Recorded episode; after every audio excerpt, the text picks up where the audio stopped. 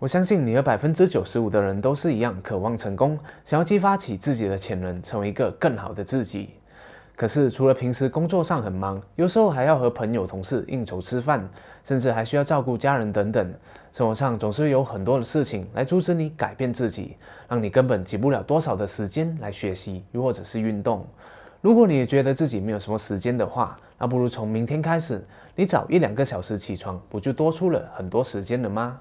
今天好要和大家分享的这本书就叫做《早起的奇迹》，作者哈尔·艾尔罗德，他以身试法来提倡早起的习惯，并且搭配他所独创的 Sever 人生拯救计划，在五年内帮助了数百万读者建立起早起的习惯，帮助他们赚到了更多的钱，变得更加的健康，拥有更美好的人际关系等等。如果你也想和这些读者一样获得积极改变的话，那么今天的影片内容你就千万不要错过哦。嗨，大家好，我是熬夜，陪你一起学习学校没教的知识。在影片正式开始之前，占用大家三秒钟的时间，订阅好夜的频道，打开右下角的小铃铛，才不会错过好夜的任何一支影片。讲到这里，你可能会怀疑，早起哪有那么容易啊？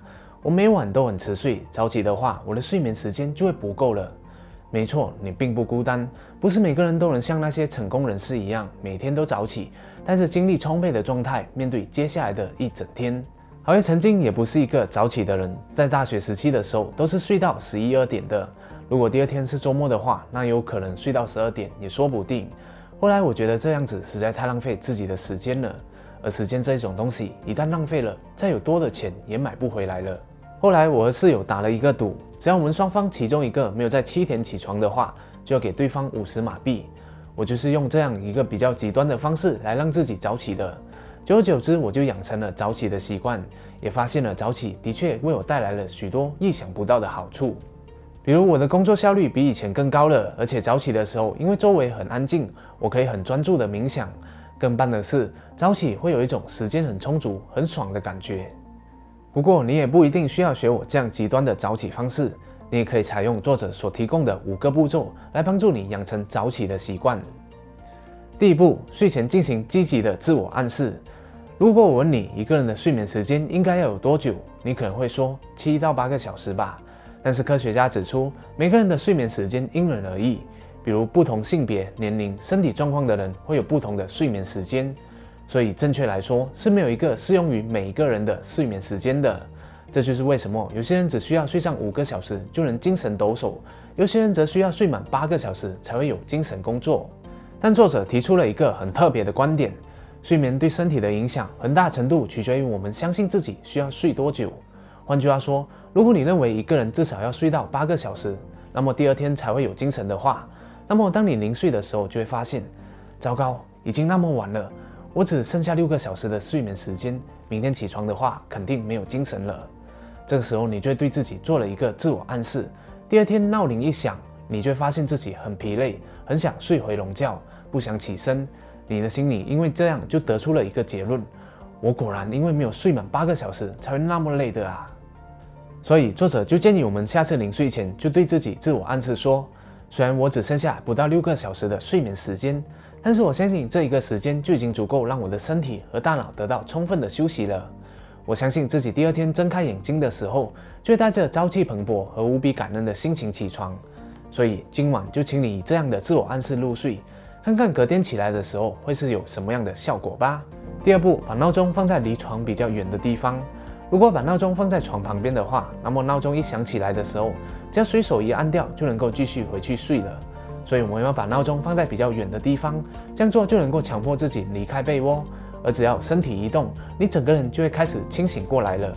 有了这一步，那么你要进行第三步的时候，也是会更加容易的，也就是刷牙洗脸，让口气清新过来，也会让你的大脑清醒过来。第四步，补充水分。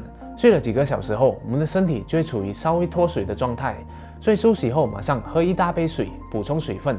这时候，你的身体的引擎就会开始准备好了。最后一步就是换上运动服，出门运动。早起的运动可以让你的精神和身体达到巅峰状态，让你在新的一天充满斗志。出完汗后再冲个澡，你的大脑就已经准备好开始一整天的工作了。好了，现在你早起了，然后呢？你可以做些什么事情？而认为首选当然是冥想了。冥想的许多好处，我这边就不再强调了。洗完澡后就选择一个安静的地点，比如在书房里面坐在椅子上冥想个几分钟，或者是十分钟。每天只需要几分钟，就能给你的人生带来积极的改变。此外，早起的你可以悠哉的吃个早餐，然后再喝一杯咖啡，让你有满满的幸福感。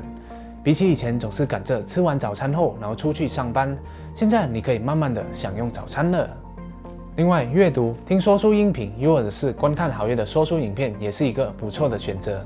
对于没有什么阅读习惯的朋友，那么我就推荐你功利阅读法，也就是带着目的性的去阅读。比如你现在最需要的是达到财富自由，那么你最好就可以多看一些投资理财的书籍，又或者是影片，慢慢的养成阅读的习惯。以前的你总是说没有时间去做这些事情，但现在你早起了，应该就有充分的时间去做这些一直想要做的事了吧？最后，你可以做笔记，做笔记可以搭配阅读一起使用，把你所学到的知识、得到的领悟，又或者是灵感全部写下来，也可以记录你今天早起的过程，写下自己在起床的时候内心的挣扎。我个人就喜欢在醒来后马上写下感恩日记，写下三件任何值得感恩的事情，这样做总是能够让我以更愉快的心情启开美好的一天，而且也不会因为晚上累了就没有动力写。相信写完笔记后，你的思绪会变得更加的清晰。持续的做笔记，还能够帮助我们检阅自己的每一天的进度，提升你的自信心，摆脱焦灼状态。好了，这是好业从这一本早起的奇迹所学到的几个重点，希望可以鼓励并且帮助到你早起。从这一个小改变开始，你就会拥有更多的时间，更多的掌控感，去实现你每一个想要完成的目标。最后，好业突然想起了一招，是可以保证你养成早起的习惯的。也就是去购买两粒闹钟，把铃声设置相隔五分钟，一粒放在自己的床旁，另外一粒放在家人的房间里面。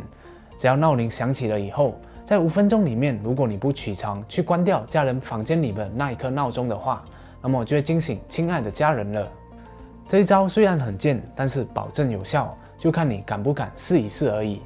而你又有什么样的方法是可以有效的让自己养成早起的习惯的呢？欢迎大家在下方留言，让我们一起讨论学习。谢谢大家观赏，今天的分享就讲到这里了。如果你喜欢好业的影片的话，就请你订阅好业的频道、点赞和分享哦。我们下一集再见。哦，对了，早起后的你也可以观看好业的动画说书线上课，里面有简洁充实的内容供你学习，让你可以用十多分钟的时间，以轻松易懂的方式看完一本书。里面还配有书斋笔记和行动指南，让你可以学以致用。最大化你的社会竞争力，每周多读一本书，就与成功更近一脚步。马上就点击下方链接了解详情吧。我们在课堂里面见。